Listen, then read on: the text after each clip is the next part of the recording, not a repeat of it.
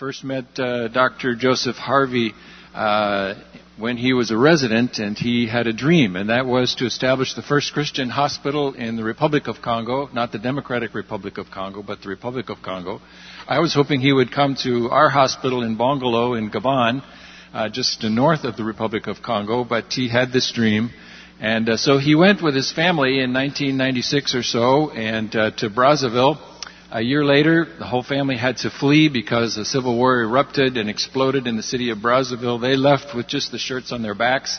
And uh, so once again, I invited him to come to our hospital in uh, Gabon. And uh, so in 2000, they came and, and, they spent a year with us, uh, uh, uh, Joseph and his wife Rebecca and their three children. And then they actually went back to Brazzaville uh, where they had uh, su- uh, just really um, had a terrible experience uh, with that war. And um, about uh, a year or two later, Joseph invited me to come up to Impfondo on the Ubangi River. And up until that time, I had thought that Bongolo was the most podunk hospital in all of Central Africa, all of Africa maybe, and that uh, Bongolo was the most remote place on the planet. But when I got to Impfondo, I realized that I was working in a paradise compared to uh, where Joseph was going with his family. But uh, they have done an amazing work there in that part of uh, Africa, been a light for Jesus. And um, when I left uh, after that visit there uh, to what was a youth camp and communist youth camp, turned over to him to turn into a hospital. Um, you know, it was just I thought, my goodness, this is impossible. Only with God can He do this. And uh, but God was with him, uh, many times uh, they flew on these old Russian Antonov uh, two-engine planes, and uh, when I flew on this decaying plane back out of Impfondo, back to Brazzaville, um, uh, it was the only time in my entire life that alligators got loose in the luggage compartment of the plane. Um, but that's just typical. it's just probably kind of ordinary for Joseph. So Joseph, please come and address us. What a privilege.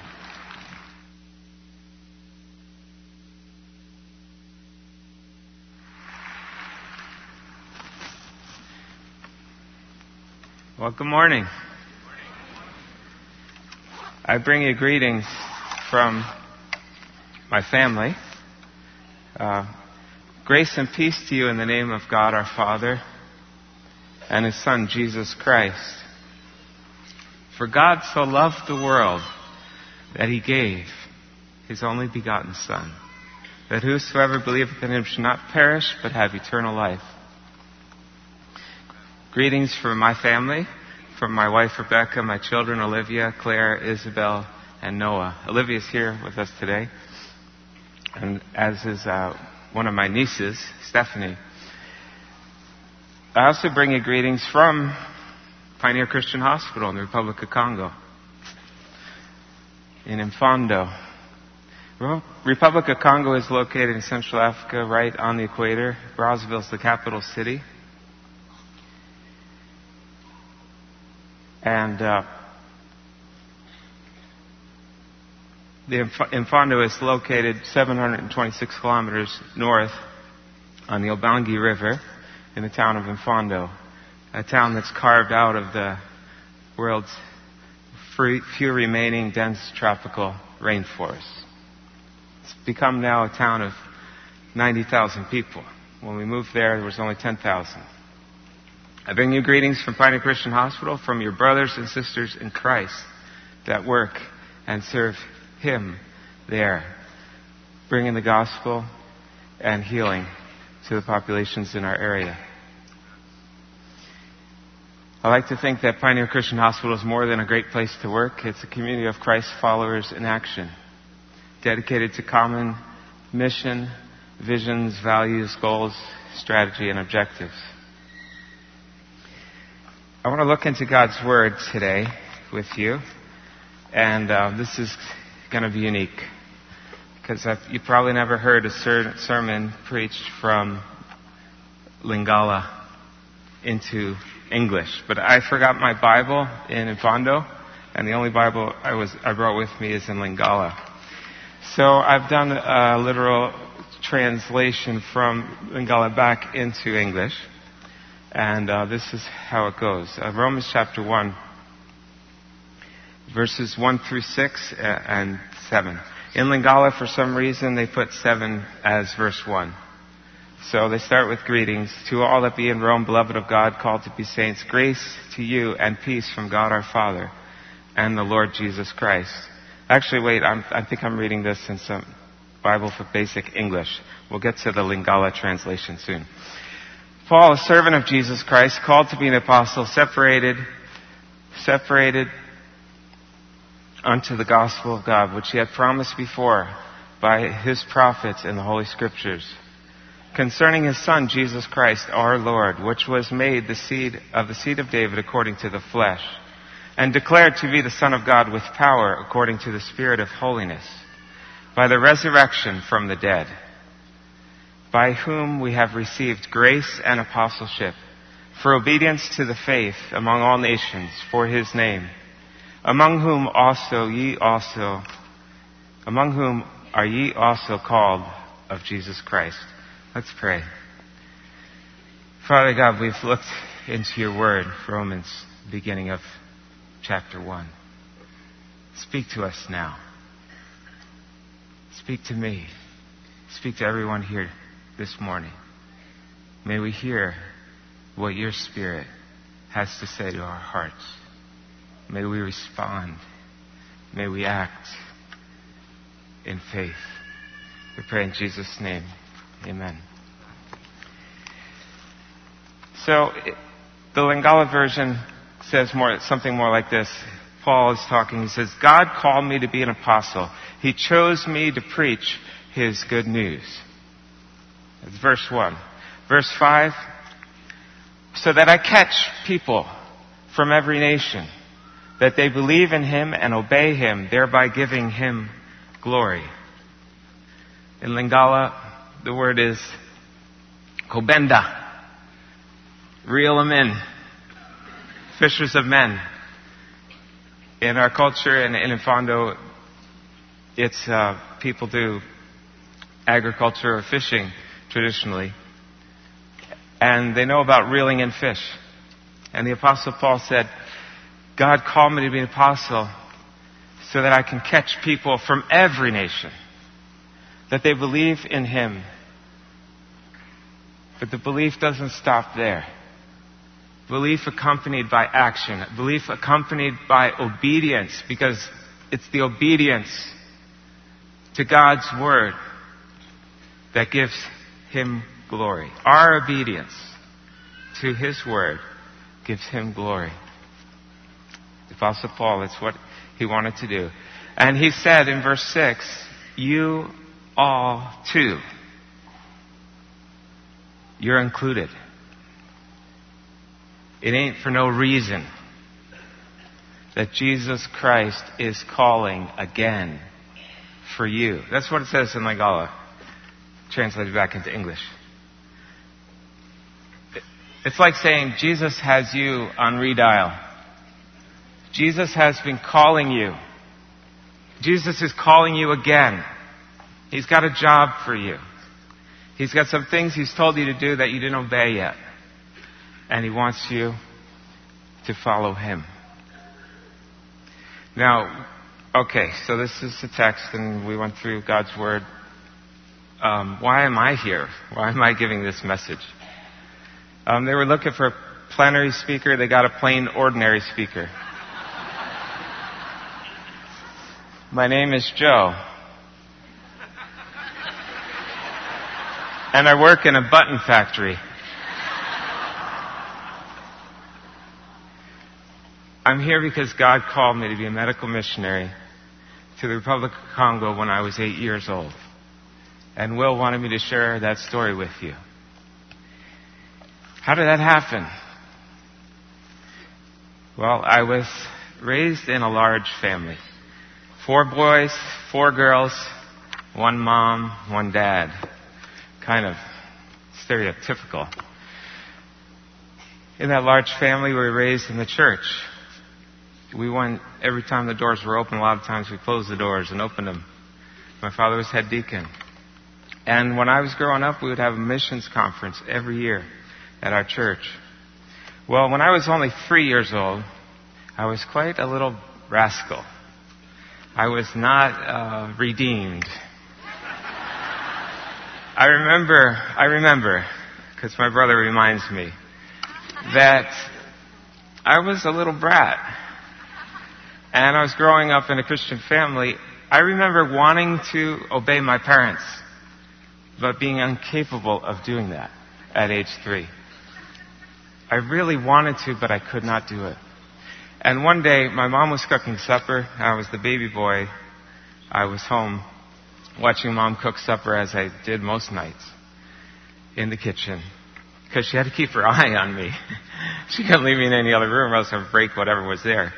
Usually my brother's toys that I wasn't allowed to play with. But mom was cooking rice and I remember, I remember very clearly that uh, she went upstairs to to check something in the bedroom and she left the rice on the pot in the, on the stove to boil. And I knew from watching mom work that when it starts to boil over, all you have to do is lift off the top. And mom always said, don't touch the stove. She always said, don't touch the stove every time she left the kitchen for three milliseconds. Joey, don't touch the stove. But she was all the way upstairs and it started boiling over and I thought, I'm going to show her that I know how to touch the stove. So I reached up and I was taking the lid off the pot, but I was a little tight. And my wrist uh, right here, hit the burner. And then I was found out. Because I screamed, of course. And she came running down and she said, Joey, I told you not to touch the stove. And so I was worried. I thought I'm going to get a spank because that's what usually happens when you don't obey your parents in, in that day. And uh, she said, "You're burned. You you have the, the the reward already of your action." So my brother David, he's always been an evangelist. He's five years old, five years older than me. Uh, so he was eight, eight at the time. He saw my life headed in the wrong direction. And one night, a Sunday evening in the summertime, my brother, my mom had all of us kids lined up. We had a semicircular driveway. Dad was off with his mother. He took her to lunch, to dinner on Sunday afternoon. He was coming back to pick us up to go to church for evening service. And so we were all standing there, all ready to go, all dressed up, waiting for Dad to get back. David said to me, Joey, if you don't ask Jesus into your heart, when you die, you're going to go to hell. I was three years old. I went to Sunday school, but I didn't really know what hell was. So I said, okay. David said, Joe, you don't understand. Hell is a lake of fire and it's a lot hotter than that stove. And I'm like, I don't want to go there. So I prayed. He led me in a prayer. I prayed to ask Jesus to come into my heart and life. And it's true. I'm not making this up. My life changed. My brother led me to prayer. He said, Joey, ask Jesus to help you be a good boy. And he did. My mom says now that I was the best child, that I never did anything wrong.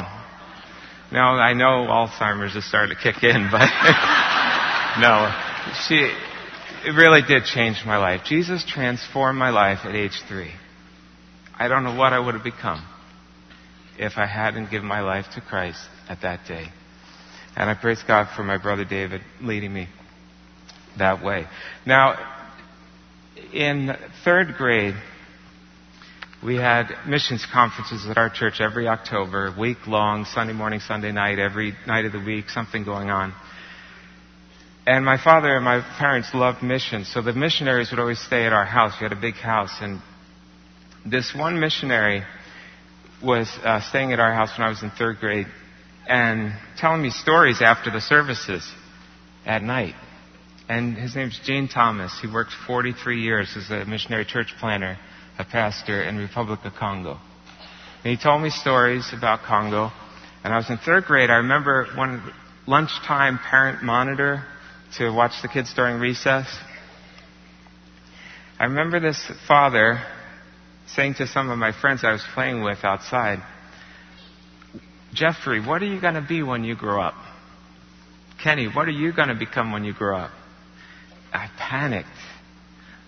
I've always been one that likes to know the answer. And I didn't have an answer. So I hid behind the dumpster. So that the, this parent would ask me what I was going to be when I grew up. Because I didn't know. So I started thinking about it. And the missions conference was going on that week. And the second Sunday of the missions conference, Pastor Thomas spoke to the children's church down in the fellowship hall, about 60 kids, grades kindergarten through sixth grade or whatever. He told us, he said, that you're not too young or too old to hear you calling, God calling you by name. He said, Samuel was a boy like some of you in, here in Sunday school. Samuel was a boy like you, growing up in the church. He was growing up in the temple. And yet one night, he heard God call his name. He thought it was Eli. He ran to the priest. The priest said, Go back to bed. Three times God called. It took three times for the priest to realize, oh, maybe this is God. Because the word of God at that time was rare. So he said, Eli said to Samuel, this time, if you hear him call your name again, say, Speak, Lord, for your servant's listening. And what Gene Thomas said, and what I say to you today, is if you, if you have yet to hear God call you by name, if you make a decision about how you're going to respond when you do hear Him, it will greatly increase the likelihood that you will hear His voice in your life. You're not too young or too old to hear God calling you by name. But how you respond is very important. Jesus said, My sheep hear my voice. I know them. And they follow me. John 10, 27. Jesus Christ, right now, right today, especially right now, especially today, Jesus Christ is calling you to follow Him. Some of you haven't yet made that decision that I made when I was three to give my life to Jesus Christ. You need to do that. Some of you have been following Him. You need to follow Him closer. Gotten out of step. He wants you right there with Him. Do you want joy in your life, and your practice? Put Jesus first in your life. Follow Him. Psalm 2:8 says, Ask of me and I will give you nations. I was at an African missions conference last Thanksgiving, about a year ago, in, in Yaoundé, Cameroon. And one of the speakers said, you're praying too small. Don't pray for God to give you your neighbor or somebody in your family. Ask of Him nations. One country is not enough. Ask for nations, and He will give it if you are following Him. Jesus commands us to go. It should be an exception if we stay, as Keith Green saying. Jesus was anointed to preach the gospel to the poor. The beloved physician wrote this. Jesus was anointed to preach the gospel to the poor, sent to heal the brokenhearted, preach deliverance to the captives and recovery of the sight to the blind.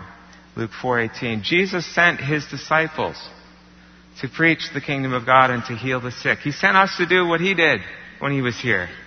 And he wants us to follow him. So he wants us to do the same thing.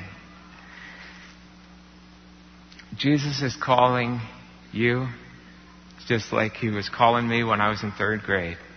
Jesus is calling you too, and he's got a job for you. I believe that God wants you to serve where you are needed most.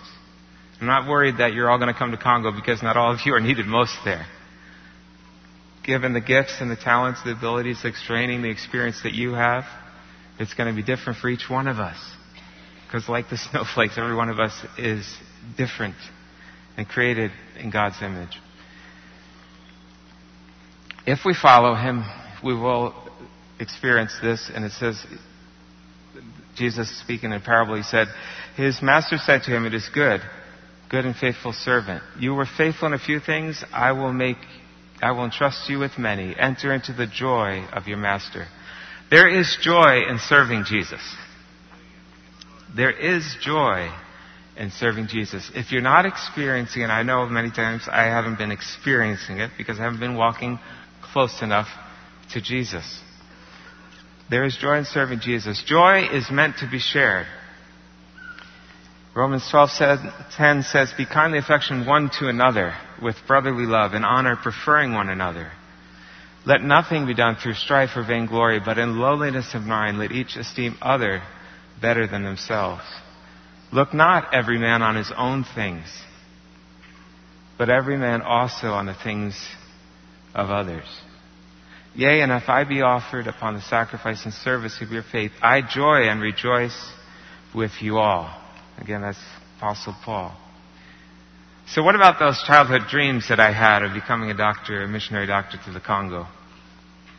I forgot to tell you uh, the rest of that story in third grade. I made a commitment in that Sunday school class that yes, if I heard God called my name, I would say, Speak, Lord, for your servants listening. That Sunday night, in the middle of the night at 3 a.m., around 3 a.m., dark of the night, I woke up with a terrible dream. I was so afraid, I was afraid to open my eyes. Ever happened to you? I was afraid to move, to make a sound. And then I sensed the presence. And I realized God was calling me. And He said, Joey, I want you to be a missionary to the Congo. The doctor part came later. I was in third grade, remember? So we, back then, in the olden days, we learned how to write in pen uh, cursive. We learned to write in cursive in third grade. I was so looking forward to that in first and second. Finally got to third grade, got to learn how to write in cursive. Well, turns out I wasn't so great at that. And the teacher gave me extra homework, singled me out. Extra homework that my mom had to sign. And so again, I was with mom. She's making supper. Get home from school. I'm doing my homework on the kitchen counter, doing sentences. I will not talk in class. it really helped my penmanship doing it a hundred times. Penmanship. Learn how to write fast. Mom looked over my shoulder, saw what I was doing, and she was a nurse. She went to Brooklyn Hospital School of nursing, and um, and she stopped professional nursing when she started nursing her eight kids. But but uh, she looked at my work and she said, Joey, uh, you should be a doctor. Because your handwriting's so bad. So God called me to be a missionary, just a missionary to Congo, but I was still stressed out because I didn't know what kind of missionary. I was still avoiding that parent at school. But then he called me to be a missionary doctor through a dumb joke, which I guess is really appropriate for me. So what about those childhood dreams? What became of them? Well, our family grew a lot more.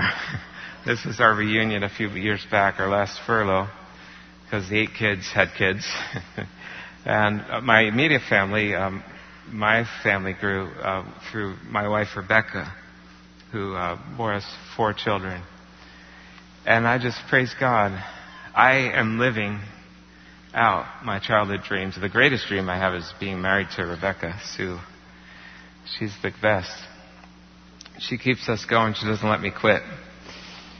Uh, she's back in Congo right now. I left Friday, no, Saturday, and I'm going back Tuesday. Our team has grown, uh, team of missionaries. What happened to those childhood dreams? Well, Pioneer Christian Hospital, we are offering health and hope to those who need it most. When we moved after spending time in Gabon, it was actually 1999, we moved back to Congo. At that time, Congo had just come out of a civil war. One in 20 women were child, die, dying in childbirth, the complications from childbirth. So it was one in 20 risk of dying during your lifetime through complications from obstetrics and, and gynecology problems. That was in 1999 when we started. In 2014, as I said, we, we delivered 673 babies, zero maternal deaths.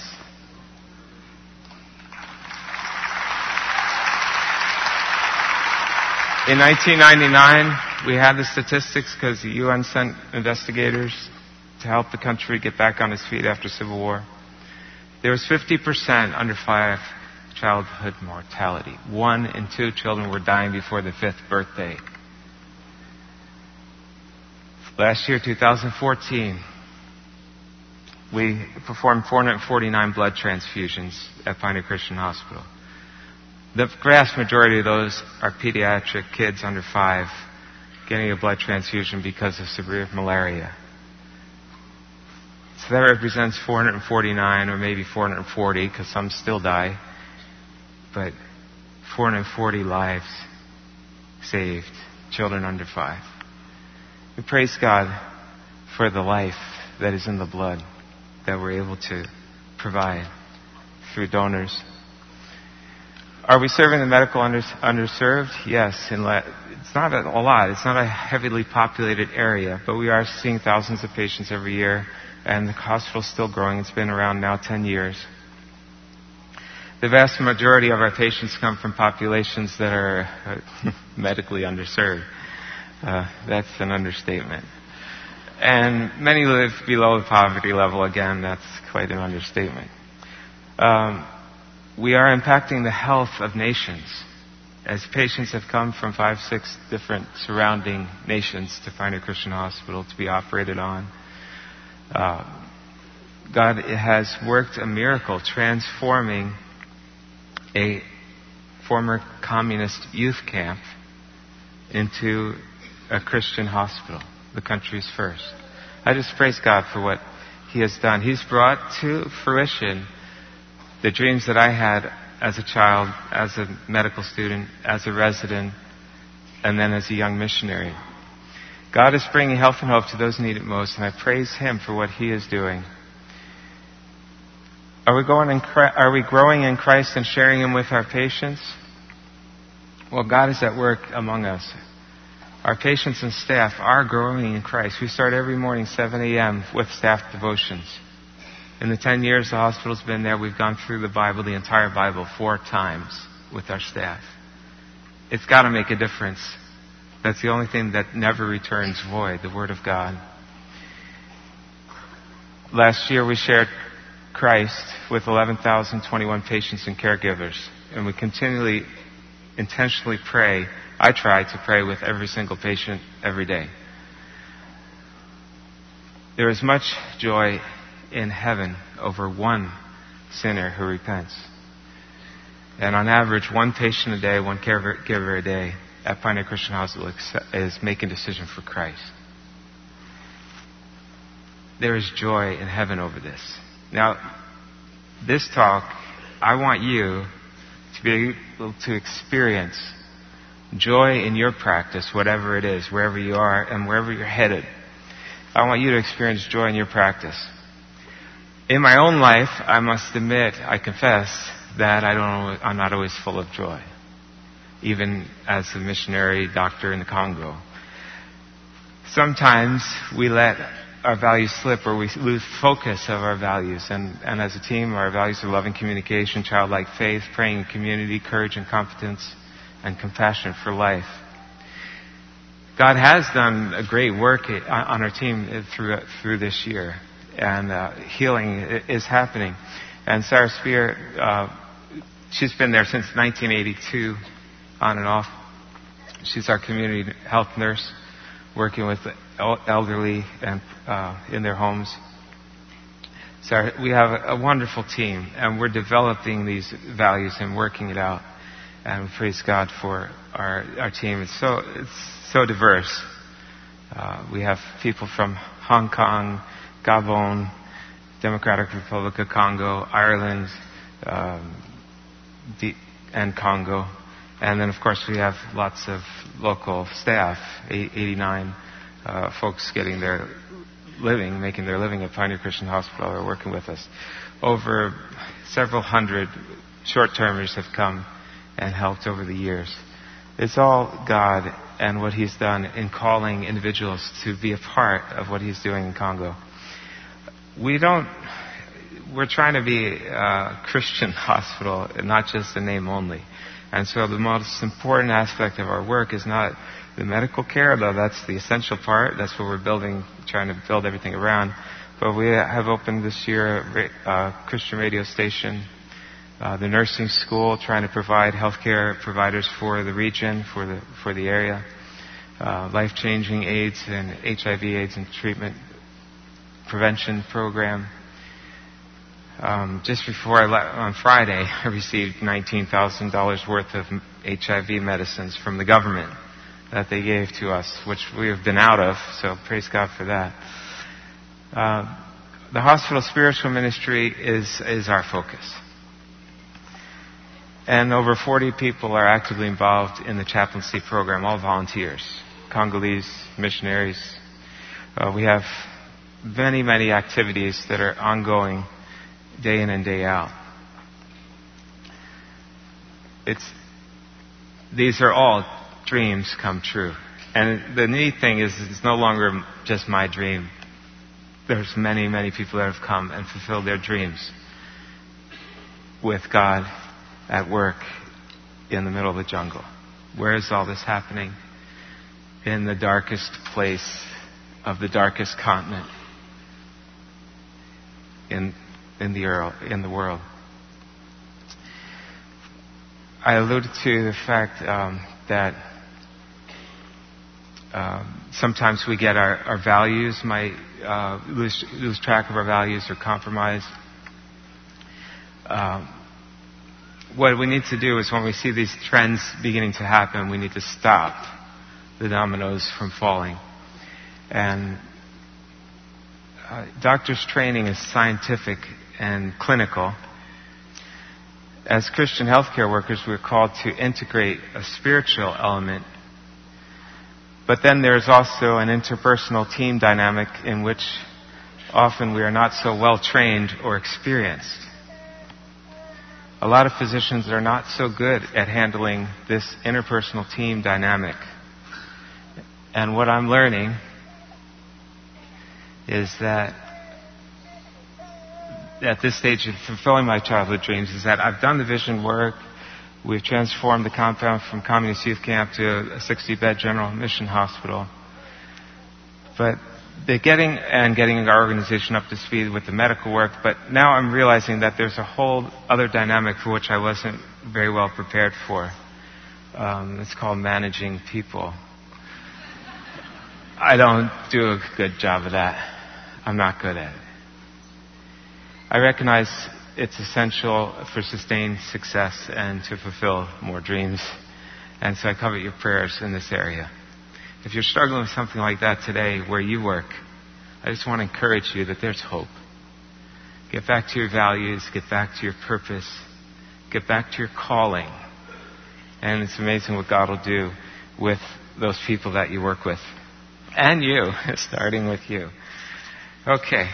There's just, just a few minutes left. I want to give you a few more things, a few pointers that I thought of about practice, practicing joy joy in your practice. Practice makes perfect, they used to say. Well, they used to tell me that when I was learning piano. My piano teacher, when I got past a certain point, he said, perfect practice makes perfect. and that's probably a better motto for surgery. Practice the presence of Christ in your profession. Practice the presence of Christ in your life and then you will have the fullness of joy. Jesus wants to make a triumphal entry into your life, into your personal, financial, social, professional life, in your practice. Just like on Palm Sunday, He wants to make a triumphal entry into your life, into your practice. When Jesus enters the temple, we are the temple of the Holy Spirit. When Jesus enters this temple, he drives out the things that don't belong, that make it difficult to manage people. Upon your profession of faith in Christ, they used to say in, upon baptisms, my pastor said this growing up, upon your profession of faith in Christ, I baptize you in the name of the Father and of the Son and of the Holy Spirit. Jesus first, and then not just the golden rule, but loving your neighbor as yourself. So others as you. Loving others is, we must put that into practice. And then with the you, what do you want to do? He shall give you the desires of your heart. I'm not asking you to do something I haven't done. Formulas work sometimes. Actually, they work most of the time. I think most of the time E equals mc squared. W equal, uh, work equals force times distance. Gravity works. When a formula doesn't work, it's called a miracle. And God is in the miracle working business. That's what He does. By definition, everything God does is supernatural. Because He is supernatural. He's the highest being. And in my life, I seek to put Him first. Put Jesus first in your life. Let Him have the preeminence. Walk in the Spirit. Obey. Follow. And you will have joy and your dreams, the dreams He put in your heart when you were a child. He will bring them to pass. Let's pray. Father God, I thank you that lunch time is here. I thank you for seeing us through this day. Lord, I pray that you would challenge us by the things we're learning together, by the experiences we're sharing together. Lord, I praise you for filling my childhood dreams, for allowing me to live out my childhood dreams. Lord, some days they seem like nightmares. But if I keep my eyes on you, there's joy even in sorrow. Thank you, Father God. Bless us and may we all be able to enjoy our lunch. We thank you for this food. In Jesus' name, amen. You're dismissed.